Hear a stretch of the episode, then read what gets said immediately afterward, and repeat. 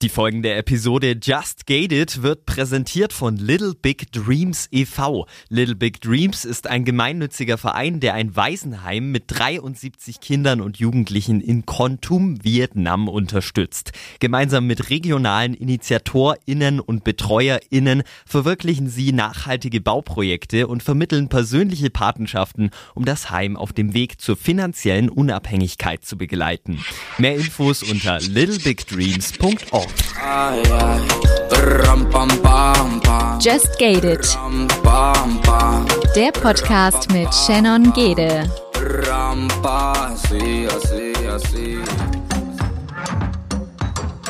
Und somit ein herzliches Willkommen zu einer neuen Folge von Just Gated. Diese Woche mit der lieben Alicia zusammen. Alicia spricht mit uns über ADHS, das Aufmerksamkeitsdefizitsyndrom, teilweise auch mit Hyperaktivität und davon ist zum Beispiel auch ihr Sohn betroffen. Wie deren Alltag so aussieht mit der Krankheit, warum sie auch fast unentdeckt blieb bei Alicia und was sie auch in der Gesellschaft so wahrnimmt, wenn es um ADHS geht, das erzählt sie uns alles in dieser Folge. Und im Faktencheck haben wir natürlich alles wieder zusammengetragen, was ihr zu dieser Krankheit wissen müsst. Und am Mittwoch noch eine kleine Ankündigung, gehen wir natürlich mit Alicia zu diesem Thema wieder live. Also falls ihr Fragen habt, dann auf jeden Fall äh, nochmal einschalten am Mittwoch auf Instagram und uns da gerne auch abonnieren. Wir sind kurz vor unserem Einjährigen und möchten da noch die 1000 Follower erreichen. Genau, und ansonsten empfiehlt es sich natürlich immer wieder bei uns auch auf Instagram vorbeizuschauen, denn auch diese Woche haben wir wieder eine Social Media Woche mit der lieben Alicia, wo ganz, ganz viel Content auf euch wartet. Und jetzt lasse ich euch in die Folge rein. Die nachfolgende Sendung befasst sich bewusst mit gesellschaftlich kritischen und emotionalen Themen. Die persönlichen Erfahrungen und Meinungen sind nicht zu verallgemeinern. Just Gated setzt sich zum Ziel, Tabuthemen aufzubrechen und positiv auf die Ereignisse zu blicken, ohne sie dabei zu relativieren. Du selbst hast ADS. Kannst du uns kurz erklären, was genau das eigentlich bedeutet? Ich habe ADS, das ist Aufmerksamkeitsdefizitsyndrom. Ähm, für mich ist quasi eigentlich alles äh, normal, für die anderen ist es nicht ganz so normal.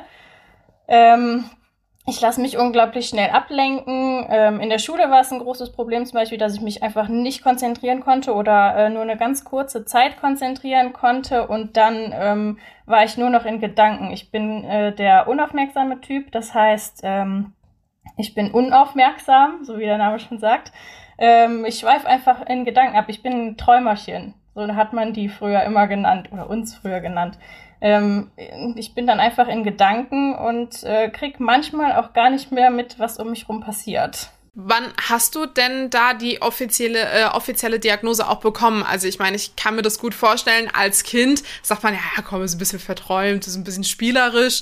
Ähm, wann war denn da die ersten, ja, ich sag mal auch Ansätze, wo man gesagt hat, mm, ist das denn noch so normal in Anführungszeichen? Ähm, das war bin mir nicht genau sicher. Also weil ich ähm, der unaufmerksame Typ bin, ist das gar nicht aufgefallen. Es ist zwar immer aufgefallen, dass ich in der Schule zum Beispiel äh, faul wirke oder gewirkt habe und äh, dass ich viel träume und das, das ist bestimmt auch schon aufgefallen in der Grundschule. Aber weil ich ähm, das mit relativ guten Noten schriftlich ausgleichen konnte, war das jetzt nicht so offensichtlich.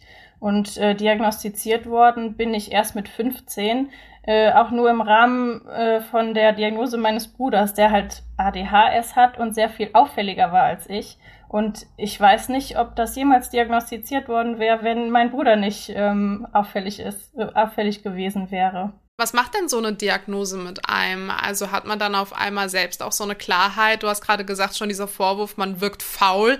Ähm, hat man dann auf einmal eine Erklärung für all das, ähm, wo man sich auch immer rechtfertigen musste? Ähm, ja und nein. Ähm, erstmal fand ich die Diagnose total schrecklich. Ich war äh, mitten in der Pubertät und ähm, wie alt war ich? Ja, 15, fast 16 und ähm, das war irgendwie, es war echt schrecklich für mich, dass ich jetzt eine Krankheit haben soll, obwohl ich ja eigentlich mich total normal finde.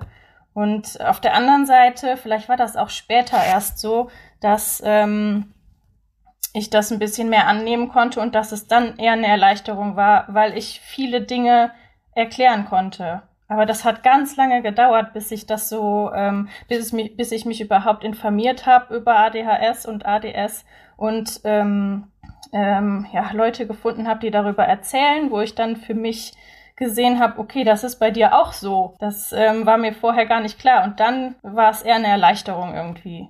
Je mehr man darüber weiß und gehört hat, dann wurde es besser. Präsentiert von Unverpackt Darmstadt Aschaffenburg. ADS und ADHS. Das Aufmerksamkeitsdefizitsyndrom mit oder ohne Hyperaktivität ist eine der häufigsten psychischen Auffälligkeiten bei Kindern und Jugendlichen. Laut Angaben des Bundesgesundheitsministeriums geht man davon aus, dass etwa zwei bis sechs Prozent aller Kinder und Jugendlichen in Deutschland unter einer Störung der Aufmerksamkeit und an motorischer Unruhe leiden. Dabei sind Jungs etwa zwei bis viermal häufiger betroffen als Mädchen, obwohl die Verhältnisse nach Typ variieren. Insgesamt gibt es drei Typen von ADS bzw. ADHS. Sie werden in vorwiegend unaufmerksam, vorwiegend hyperaktiv bzw. impulsiv und einer Kombination aus beiden Arten definiert. Während Mädchen meist die vorwiegend unauffällige Form haben, kommt die vorwiegend hyperaktive, impulsive Form öfter bei Jungs vor. Zwar wird die unaufmerksame Form weniger häufig diagnostiziert, grundsätzlich gehen Forscher aber davon aus, dass die Aufmerksamkeitsstörung auf beide Geschlechter gleichermaßen verteilt ist. Teilweise setzen sich die typischen Symptome Unaufmerksamkeit, Hyperaktivität und Impulsivität bis ins Erwachsenenalter fort. Forscher gehen von etwa 4,7 Prozent betroffenen Erwachsenen in Deutschland aus. Bis heute erforschen Wissenschaftler die Ursachen von ADHS. Eine alles erklärende Antwort auf die Frage, warum jemand ADS oder ADHS hat, gibt es bisher nicht. Forscher gehen davon aus, dass eine Vielzahl einzelner genetischer Einflussfaktoren zusammenwirkt und dass diese zusätzlich mit anderen Faktoren wie zum Beispiel mit Schwangerschafts- und Geburtskomplikationen oder auch Umwelteinflüssen wie belastenden Familiensituationen zusammenwirken. Einig sind sich Forscher darüber, dass die Hauptursache in Veränderungen der Funktionsweise des Gehirns liegen wenn du sagst, okay, du warst nicht hyperaktiv, hat es sich denn dann aber ausgewirkt? Also hast du selbst irgendwie wie gemerkt, okay, ich, ich versuche hier gerade ein blödes Beispiel vielleicht irgendwie ein Buch zu lesen und ich kann mich überhaupt gar nicht drauf konzentrieren. Ich bin auf der dritten Seite und weiß seit der ersten Seite nicht mehr, was ich hier eigentlich lese, weil ich in Gedanken ganz woanders bin. Also manchmal, ähm, vor allem in der Schule, habe ich ähm, Seiten gelesen, Texte gelesen und konnte gleichzeitig oder nicht konnte, habe gleichzeitig an was anderes gedacht und nach einer Seite oder so ist mir klar geworden, ich weiß gar nicht, was ich gerade gelesen habe und ich weiß auch gar nicht mehr, worum es hier geht. ja.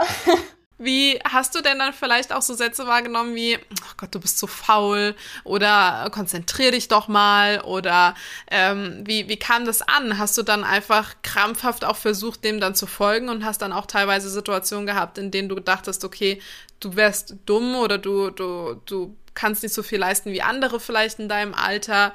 Wie sehr trifft sowas? Ja, das habe ich schon gehört. Also, dass ich faul bin oder faul wirke, äh, das hat mich echt getroffen weil ich wusste eben nicht, äh, dass ich ADS habe und äh, dachte wirklich irgendwann, ja gut, ich bin einfach faul, aber ja, je mehr man so Dinge hört oder wenn ich jetzt ähm, zum Beispiel mit meinem Papa Mathe geübt habe, ähm, da kommt auch irgendwann so eine totale Überforderung irgendwie. Ähm, wenn man sich dann nicht mehr konzentrieren kann oder die Zusammenhänge jetzt nicht schnell genug versteht, dann ähm, habe ich ganz schnell einfach hingeschmissen, auch so gedanklich dann habe ich, äh, ich habe total blockiert im Kopf und einfach aufgehört daran zu denken. Vielleicht aus Selbstschutz irgendwie. Inwiefern schränkt dich das dann aber auch vielleicht im Alltag ein oder auch in so Fortbildungen, sage ich mal, also sei es schulisch, sei es beruflich, hat das ähm, ja Einschränkungen mit sich gebracht? Ähm, ja, in der Schule, ich war in der Grundschule ging es noch und äh, am Anfang der, äh, vom Gymnasium ging es auch. Aber irgendwann, ähm, ja, also das Lernen ist auch einfach unglaublich schwierig gewesen, ohne Hilfen, weil äh, ich mich immer irgendwie überfordert gefühlt habe oder Sachen, die ich nicht verstanden habe. Ähm, da habe ich mich dann auch gar nicht drauf eingelassen. Ich habe fast nie Hausaufgaben gemacht, weil das einfach für mich total, es war mir zu viel und ich habe es dann nicht gemacht. Ich habe immer irgendwo abgeschrieben zum Beispiel, weil das, das war ja nicht weniger Arbeit, das war irgendwie, äh, man musste sich schwierig zu erklären, ehrlich gesagt. Weniger anstrengend? Ja, gedanklich auf jeden Fall. Ja. Ähm, hast du das Gefühl, dass das schlimmer wird?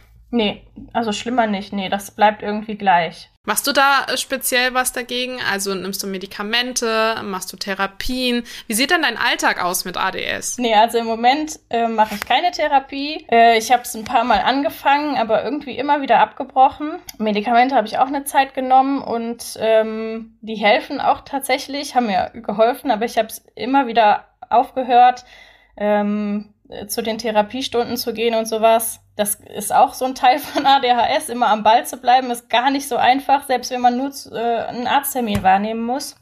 Und im Alltag, also es hat so viele Auswirkungen einfach in der Organisation. Ähm, Dinge zu Ende zu bringen, ist auch manchmal total schwierig, wenn ich jetzt irgendwas anfange zu kochen zum Beispiel, dann auch die Küche wieder aufzuräumen. Das hört sich echt lächerlich an schon fast, aber ähm, das, ist, das sind manchmal so äh, unüberwindbare Aufgaben, die Küche jetzt wieder aufzuräumen, die ganzen Sachen wieder an ihren Platz zu stellen, wo sie hingehören, weil man hat ja schon gekocht, das war der schöne Teil und der unangenehme Teil, den verdrängt man total gerne. Und das wirkt sich überall aus irgendwie, nicht nur in der Küche. Du hast gerade auch ähm, in der Antwort einmal ADS und einmal ADHS gesagt. In unserem Vorgespräch hast du mich ja schon ein bisschen drüber aufgeklärt, dass ja auch diese Hyperaktivität bei dir gar nicht erst ersichtlich war, so nach außen hin. Aber was passiert denn da bei dir im Kopf? Kannst du unsere Hörer da vielleicht nochmal mitnehmen, warum du auch ab und zu ADHS zu dir sagst? Äh, genau. Ähm, also eigentlich heißt es, also mein Fall ist eigentlich ADS, aber ähm, letzt, vor ein paar Wochen oder Monaten habe ich was gelesen über die geistige Hyperaktivität, was bei mir voll zutrifft. Und zwar ähm, mache ich mir eigentlich den ganzen Tag Gedanken über alles Mögliche und das springt auch hin und her. Also manchmal kommt mir die Küche in den Kopf, jetzt zum Beispiel, die ich unbedingt schöner gestalten möchte, dann äh, google ich danach und hole mir Inspiration, obwohl ich gerade irgendwas anderes machen müsste und im nächsten Moment fällt mir was anderes ein und dann denke ich da ganz viel drüber nach und das äh, springt immer hin und her. Selbst wenn ich irgendwelche wichtigen Dinge machen muss, schweife ich manchmal einfach ab und die Gedanken springen einfach. Hast du dich damit einfach abgefunden oder inwiefern ist es auch für dich ein Moment, wo du sagst, also lieber hätte ich es ohne? Das ist schwierig, weil ich kenne es ja nicht ohne. Also ich weiß auch nicht, ob ich es mir wegwünschen würde. Das gehört einfach dazu. Das ist total normal für mich. Ich weiß gar nicht, wie das sein soll, wenn man sich nicht so viele Gedanken macht. Leere im Kopf ist für dich ein Fremdwort, ja. oder? ja. Wie ist es denn aber auch mit Leuten im Umfeld? Wie reagieren denn da Menschen drauf? Also jetzt zum Beispiel auch bei, bei erwachsenen Personen äh, im Beruf zum Beispiel. Hat das da für dich schon Konsequenzen gehabt? Ja, auf jeden Fall. Also ich habe eine Ausbildung gemacht zur Pferdewirtin und ähm, das war quasi wie in der Schule. Also ich war, ich habe auch gesagt bekommen, ich wirke abgelenkt. Dann ähm, habe ich auch gesagt bekommen, ich wäre faul oder ja, sowas. Also im Berufsleben auch, ja. Und inwiefern beeinflusst sowas vielleicht auch ähm, eine Beziehung oder Freundschaften? auch auf jeden Fall. Ähm, sogar total stark. Ähm, bei Freundschaften muss ich total am Ball bleiben. Also ich habe jetzt keinen großen Freundeskreis. Das ist, äh, ich finde, das empfinde ich auch irgendwie als viel zu viel und äh, muss mich dann so selber erinnern, dass ich auch mal bei Leuten nachfrage, wie geht's denen? Und dass ich mich einfach mal melde, weil ähm, ich halt den ganzen Tag mit irgendwas beschäftigt bin, in meinem Kopf auch, so dass es aussieht, als wäre ich mit nichts beschäftigt.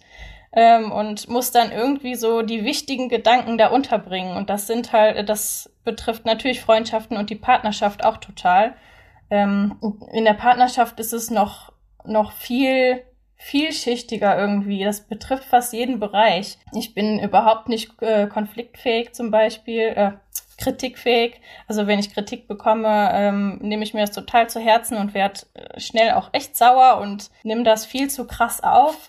Dann ähm, überhaupt, wenn ich jetzt mit meinem Mann Streit habe oder so, ist das für mich total schlimm. Also da wird immer aus so einer Mücke ein Riesenelefant, weil ähm, ich mich ungerne damit auseinandersetze, was halt für mich unangenehm ist.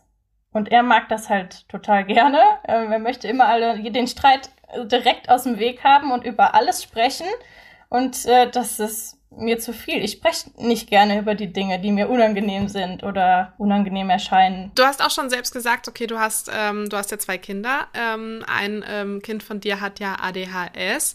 Jetzt, ähm, bevor ich auf äh, das Kind direkt zu sprechen äh, komme, ähm, ist mir direkt die Frage in den Kopf gekommen, wie das dann auch mit Erziehung ist. Ähm, wie schwer fällt dir das vielleicht auch? Weil ich meine, da gibt's auch Themen, die man ansprechen muss oder auch mal härter durchgreifen muss, was ja auch unangenehm ist ähm, für einen selbst. Hast, hast du da Schwierigkeiten mit? Ähm, nö, eigentlich überhaupt nicht. Also mit der äh, Erziehung gar nicht. Ähm, das hat mir von Anfang an total Spaß gemacht, irgendwie diesen kleinen Menschen zu formen. Ähm, wenn es, also schwierig ist es, wenn, ähm, äh, wenn ich mich mit meinem Mann irgendwie einigen muss auf eine Richtung oder so. Das ist schwierig, dann streiten wir uns schon mal. Aber generell ähm, habe ich da so gar keine Probleme mit, finde ich. Wie wurde denn überhaupt bei deinem Sohn ADHS diagnostiziert? Ich wusste das schon total früh. Also ähm, der hatte mit zweieinhalb oder drei schon unglaubliche Wutanfälle. Und ähm, weil wir jetzt ein bisschen erprobt sind in der Familie, war das irgendwie direkt für uns alle klar, ja, er hat ADHS. Und ähm, im Kindergarten, ähm, die Kindergärtnerin oder Kindergartenleiterin ähm, hat auch Erfahrung damit gehabt und hat mir auch immer gesagt, ähm, also du musst ihn testen lassen, bevor er in die Schule kommt ähm, und sowas. Und das haben wir dann auch gemacht. Und ich glaube, direkt am Anfang von der ersten Klasse hatten wir die Diagnose. Wie genau wird denn sowas überhaupt getestet? Mit ganz, ganz vielen Fragebögen. Also erstmal wird man natürlich medizinisch durchgecheckt mit EKG, EEG, ähm, ja, das war's. Und äh, dann müssen ganz viele verschiedene ähm, Personen aus deinem Umfeld Fragebögen ausfüllen. Ähm, das ist die Familie, der Kindergarten war es jetzt in dem Fall, ähm, wer noch? Ich weiß es schon gar nicht mehr, Oma, Opa, sowas. Und ähm, dann machen die Psychiater auch noch Tests mit dem Kind selber, also solche, also um, um andere Dinge auszuschließen, glaube ich, und damit das einfach komplett ist. Und was, wie das jetzt genau abläuft, weiß ich gar nicht mehr, weil bei den meisten Tests war ich gar nicht dabei. Da war er mit der Psychiaterin alleine.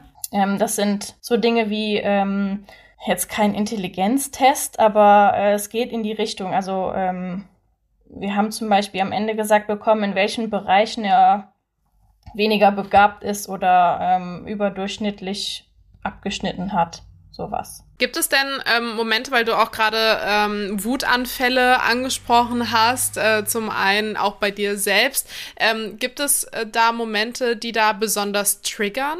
Also auch bei deinem Sohn gibt es Triggerpunkte? Mm, ja, auf jeden Fall. Das sind so Sachen, die er einfach nicht machen möchte. Das ist wieder dieses, ähm, was keinen Spaß macht, damit will man sich nicht auseinandersetzen.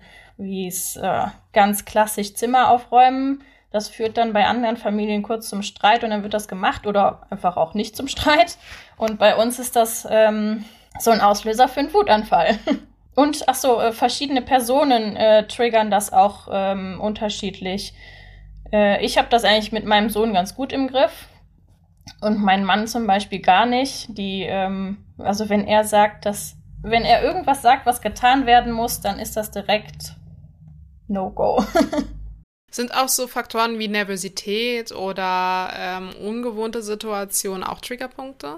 Wenn ich nicht weiß, was auf mich zukommt, dann ähm, bin ich total nervös und ich glaube auch sehr viel mehr als so als normale Leute.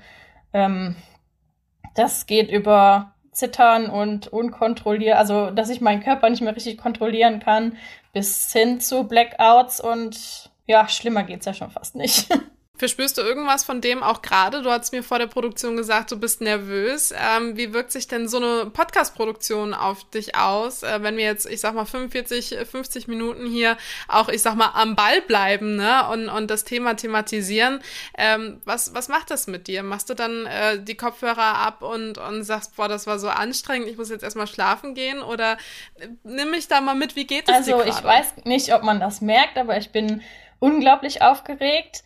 Ähm, ich zitter manchmal ein bisschen, aber das, also, du musst dir jetzt keine Sorgen machen.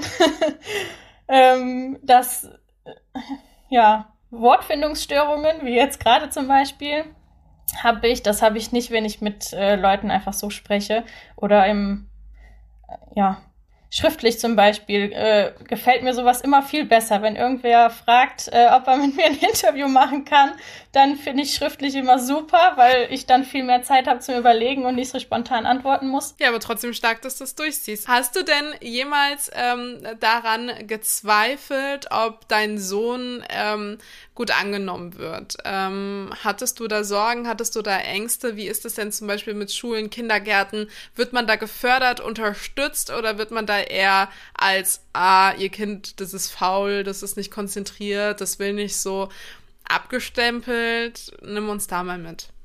Teils, teils. Ähm, ich habe im Kindergarten und in der Grundschule unglaublich Glück jetzt bei meinem Sohn. Ähm, die Kindergärtnerin, wo er war, äh, die, äh, die war schon meine Kindergärtnerin und auch die von meinem Bruder, also die kennt uns und äh, ist auch gut ausgebildet und ähm, macht viele Fortbildungen und sowas. Und ähm, die konnte damit unglaublich gut umgehen einfach. Da hatte ich überhaupt keine Sorgen, dass er irgendwie nicht angenommen wird, aber bei anderen Kindern und Eltern natürlich, weil ähm, er auch im Kindergarten schon Wutanfälle hatte und das auch nicht so wenig. Ähm, dann hat er zum, also wenn ich ihn dann abgeholt habe, habe ich mir manchmal schon Sorgen gemacht, was heute wieder passiert ist. Irgendwer wurde gekratzt oder gebissen oder sowas. Dann fühlt man sich natürlich auch irgendwie doof anderen Eltern gegenüber, wenn sowas häufiger passiert. Und ähm, in der Schule ähm, hat er die ersten, also äh, er bekommt Medikamente für sein ADHS und äh, die ersten Wochen war das eben noch nicht so. Und da hatte er unglaublich Probleme in der Schule, wo er mir auch richtig leid hat. Also die Kinder haben ähm, den echt abgelehnt, was ja irgendwie auch normal ist, wenn, ähm, wenn das halt so ein, wenn ein Kind so extrem auf alles reagiert. Äh, ja, das war in den ersten Wochen so. Das ist auch teilweise jetzt manchmal noch so, wenn es irgendwie zu Wutanfällen kommt. Aber äh, ich habe unglaublich Glück mit den Klassenlehrerinnen also das ist eine Montessori-Schule, wo es äh, eine Klassenlehrerin gibt und eine Sonderpädagogin in jeder Klasse. Und äh, die sind beide echt toll, verständnisvoll, ähm, haben viele Lösungen, also was. Das ist, also da bin ich echt froh drüber. Wie ist es denn, ähm, kann er sich dann da selbst beruhigen, wenn er solche Wutanfälle hat? Oder wie reagierst du auch auf solche Anfälle bei ihm? Er kann sich selber beruhigen, aber das dauert also bestimmt eine Stunde, bis alles wieder in Ordnung ist.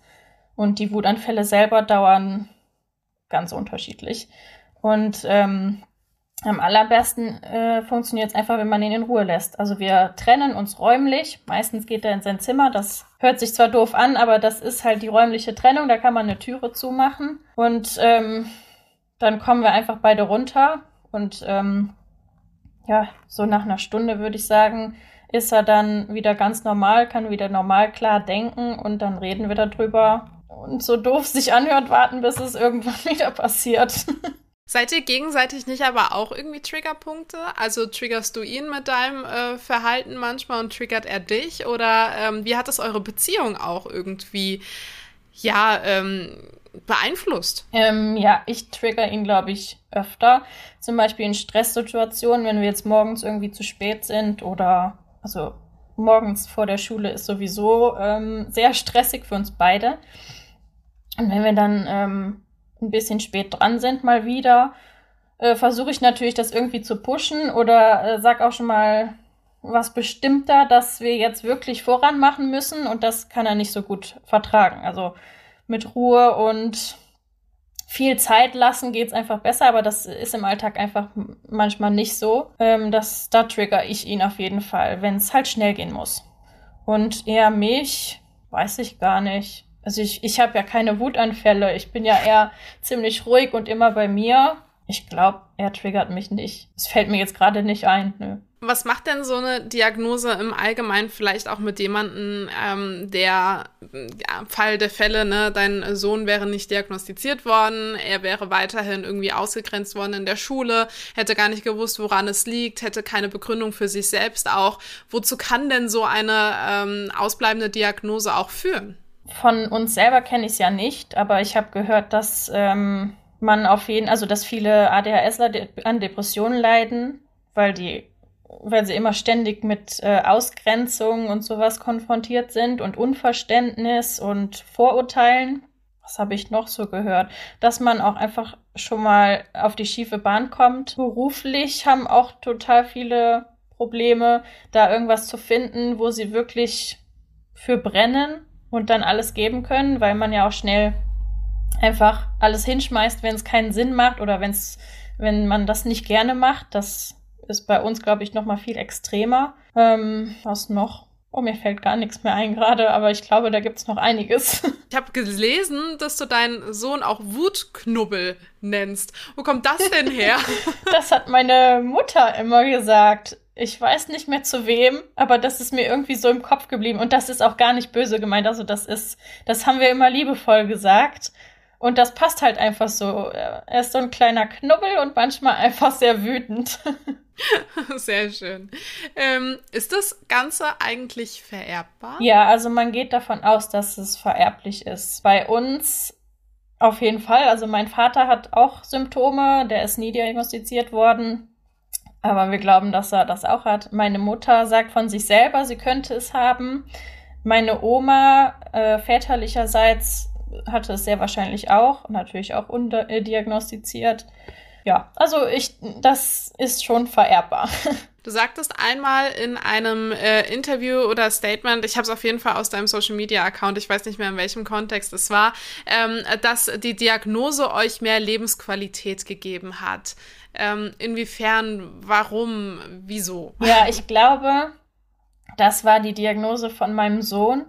Ähm, das ist ja jetzt drei Jahre her und äh, seitdem beschäftige ich mich überhaupt erst damit. Also für ihn quasi nur.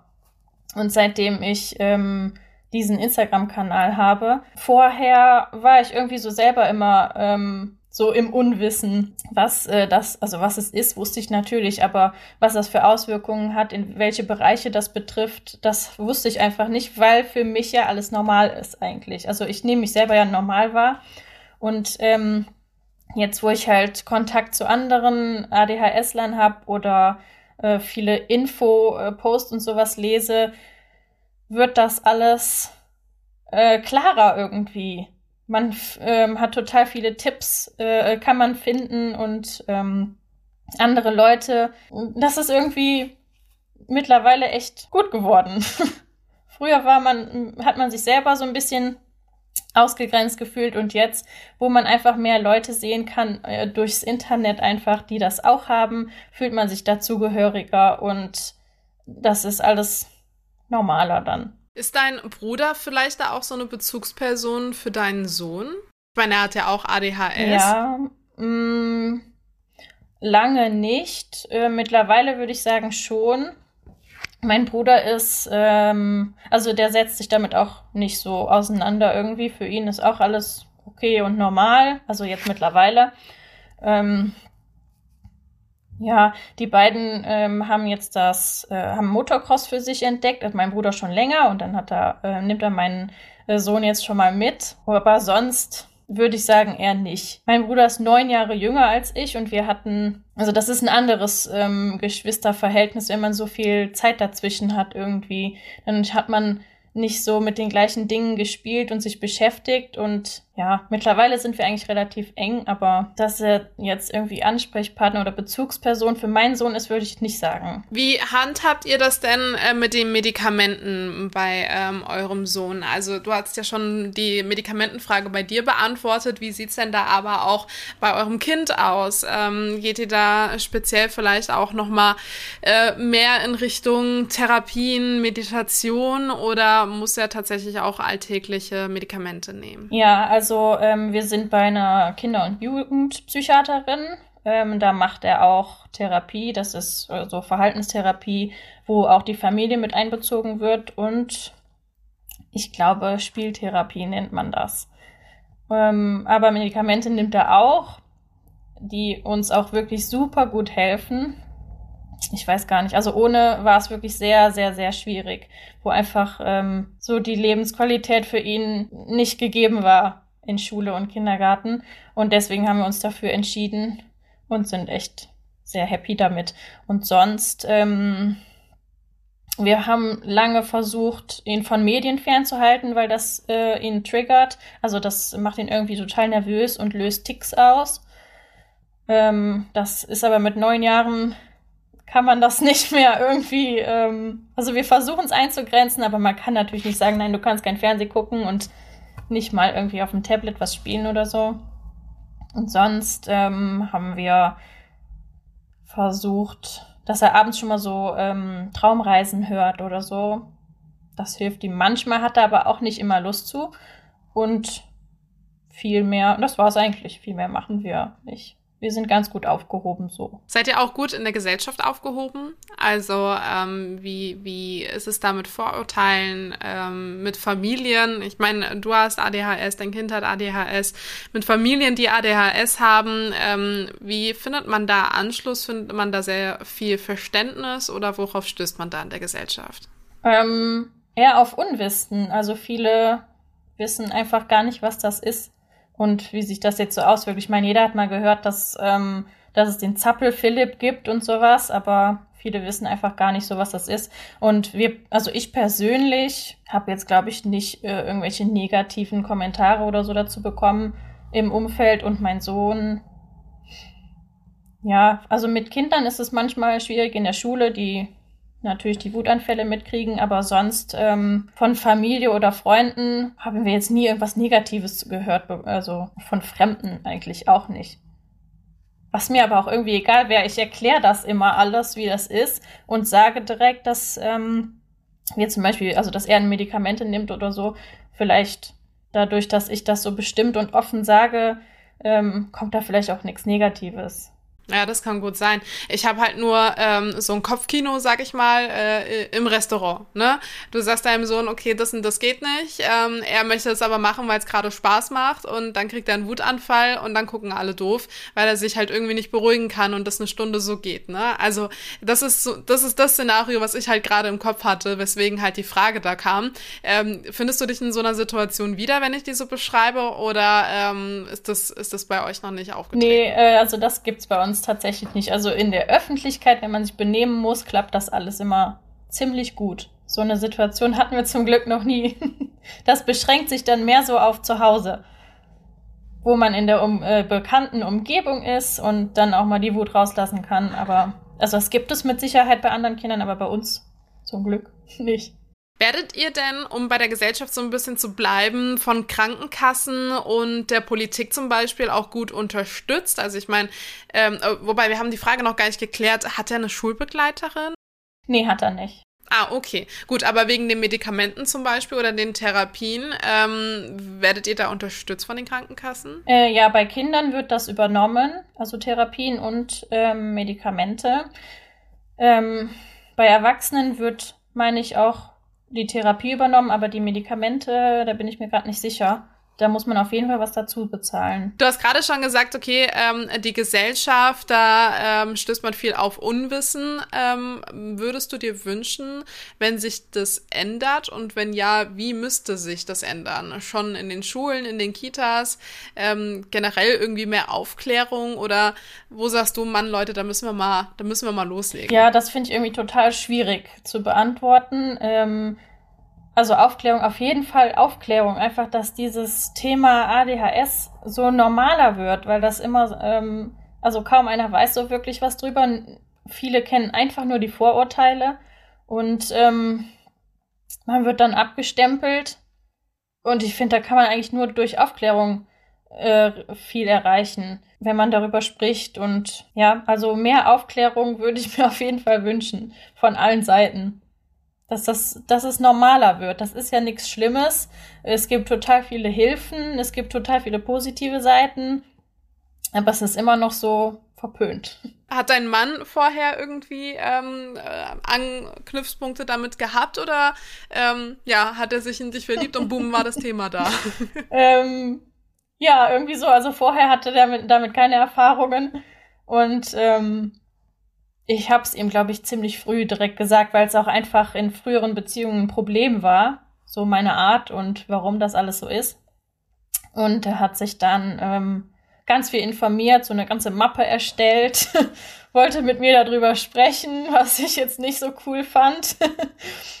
ich habe versucht, ihm einiges zu erklären, immer mal wieder, wenn die äh, Situation es gerade zugelassen hat, aber mich da jetzt mit ihm vor die Mappe zu setzen und alles durchzuarbeiten, war mir irgendwie zu doof.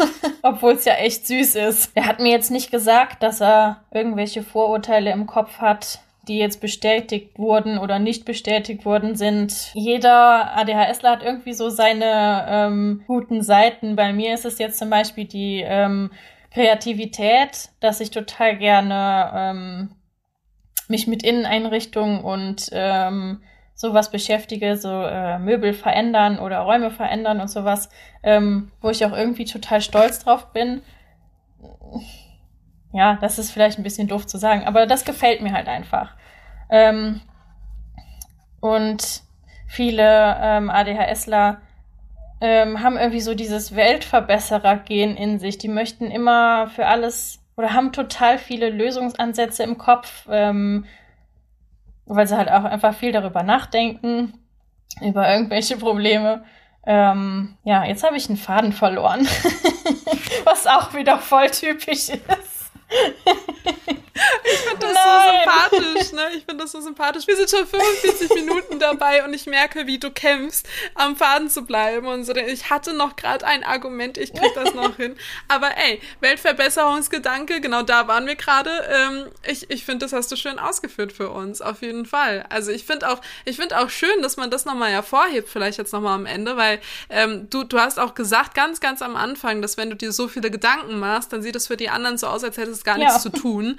Aber das ist so dieses, das ist, das rattert in deinem Kopf und danach ist man auch einfach erschöpft ja. und erledigt. Ähm, und und man kommt ja offensichtlich auch zu Ergebnissen. Ja, genau. und deshalb finde ich das schön, dass wir das nochmal hervorgehoben ja, das haben. Stimmt. Ja. Also es gibt äh, auf jeden Fall noch viel mehr Positives, worüber ich äh, ein ganzes Buch schreiben könnte. Und wenn ich es dann so äh, ganz spontan erzählen muss, ähm, es nicht. Das ist auch total typisch bei mir. Wenn jetzt zum Beispiel eine Mama, ein Papa, eine Schwester, ein Onkel, eine Mutter, wie auch immer, ähm, zugehört hat und in ihrem Bekanntenkreis, Familienkreis jemanden vielleicht auffälligeres ähm, beobachtet hat, ne, ähm, geht man dann direkt auf die Person zu und sagt, ah, du hast ADHS oder wie sollte man da am besten mit umgehen? Ja, schwierig. Ähm, ich glaube, also ich habe so kennengelernt, dass wenn man das einfach macht, also auf jemanden zugeht und sagt, hör mal, ich glaube, du könntest ADHS haben, dann äh, wird das total schlecht aufgenommen. Vielleicht, also vielleicht kann man die Person ja dazu anregen, ähm, einfach mal bei Instagram zum Beispiel oder bei Google darüber zu lesen. Ich finde, äh, wenn man darüber liest, ähm, dann sieht man halt die ganzen, ja, dann wird einem erstmal klar, äh, welche Eigenschaften oder welche Symptome überhaupt zu ADHS gehören und dann wird es klarer irgendwie. Also ich weiß nicht, ich würde, glaube ich, niemanden ansprechen und sagen, hör mal, ich glaube, du hast ADHS, du musst dich testen lassen, obwohl es ja eigentlich Sinn macht, man verbessert ja dadurch was, aber weil es eben so schlecht aufgenommen wird, ist das irgendwie nicht der richtige Weg, glaube ich. Also die Personen anzuregen, sich zu informieren oder einfach mal was darüber zu lesen, so bei Instagram gibt es ja einige, die darüber schreiben. Ist vielleicht eine bessere Lösung. Das war die neueste Folge von Just Gated mit der lieben Alicia zusammen. Wie gesagt, verpasst nicht am Mittwoch unseren Livestream auf Instagram, wie gewohnt um 20 Uhr. Und ansonsten kann ich schon nächste Woche die liebe Ramona ankündigen. Sie ist Ex-Suchtberaterin im Gefängnis gewesen. Ein sehr spannendes Gespräch, was ihr auf jeden Fall nicht verpassen solltet. Also hinterlasst ein Abo bei uns, um immer auf dem Laufenden gehalten zu werden auf Instagram. Und jetzt wünsche ich euch einen schönen Abend, guten Morgen, guten Tag, wie auch immer, wann ihr die Folge hört und verbleibe bis zum nächsten Mal. Du kennst jemanden, dessen Geschichte zum Podcast passt oder möchtest selbst ein Teil von Just Gated werden? Dann schicke deine Anfrage an gaede.management at gmail.com.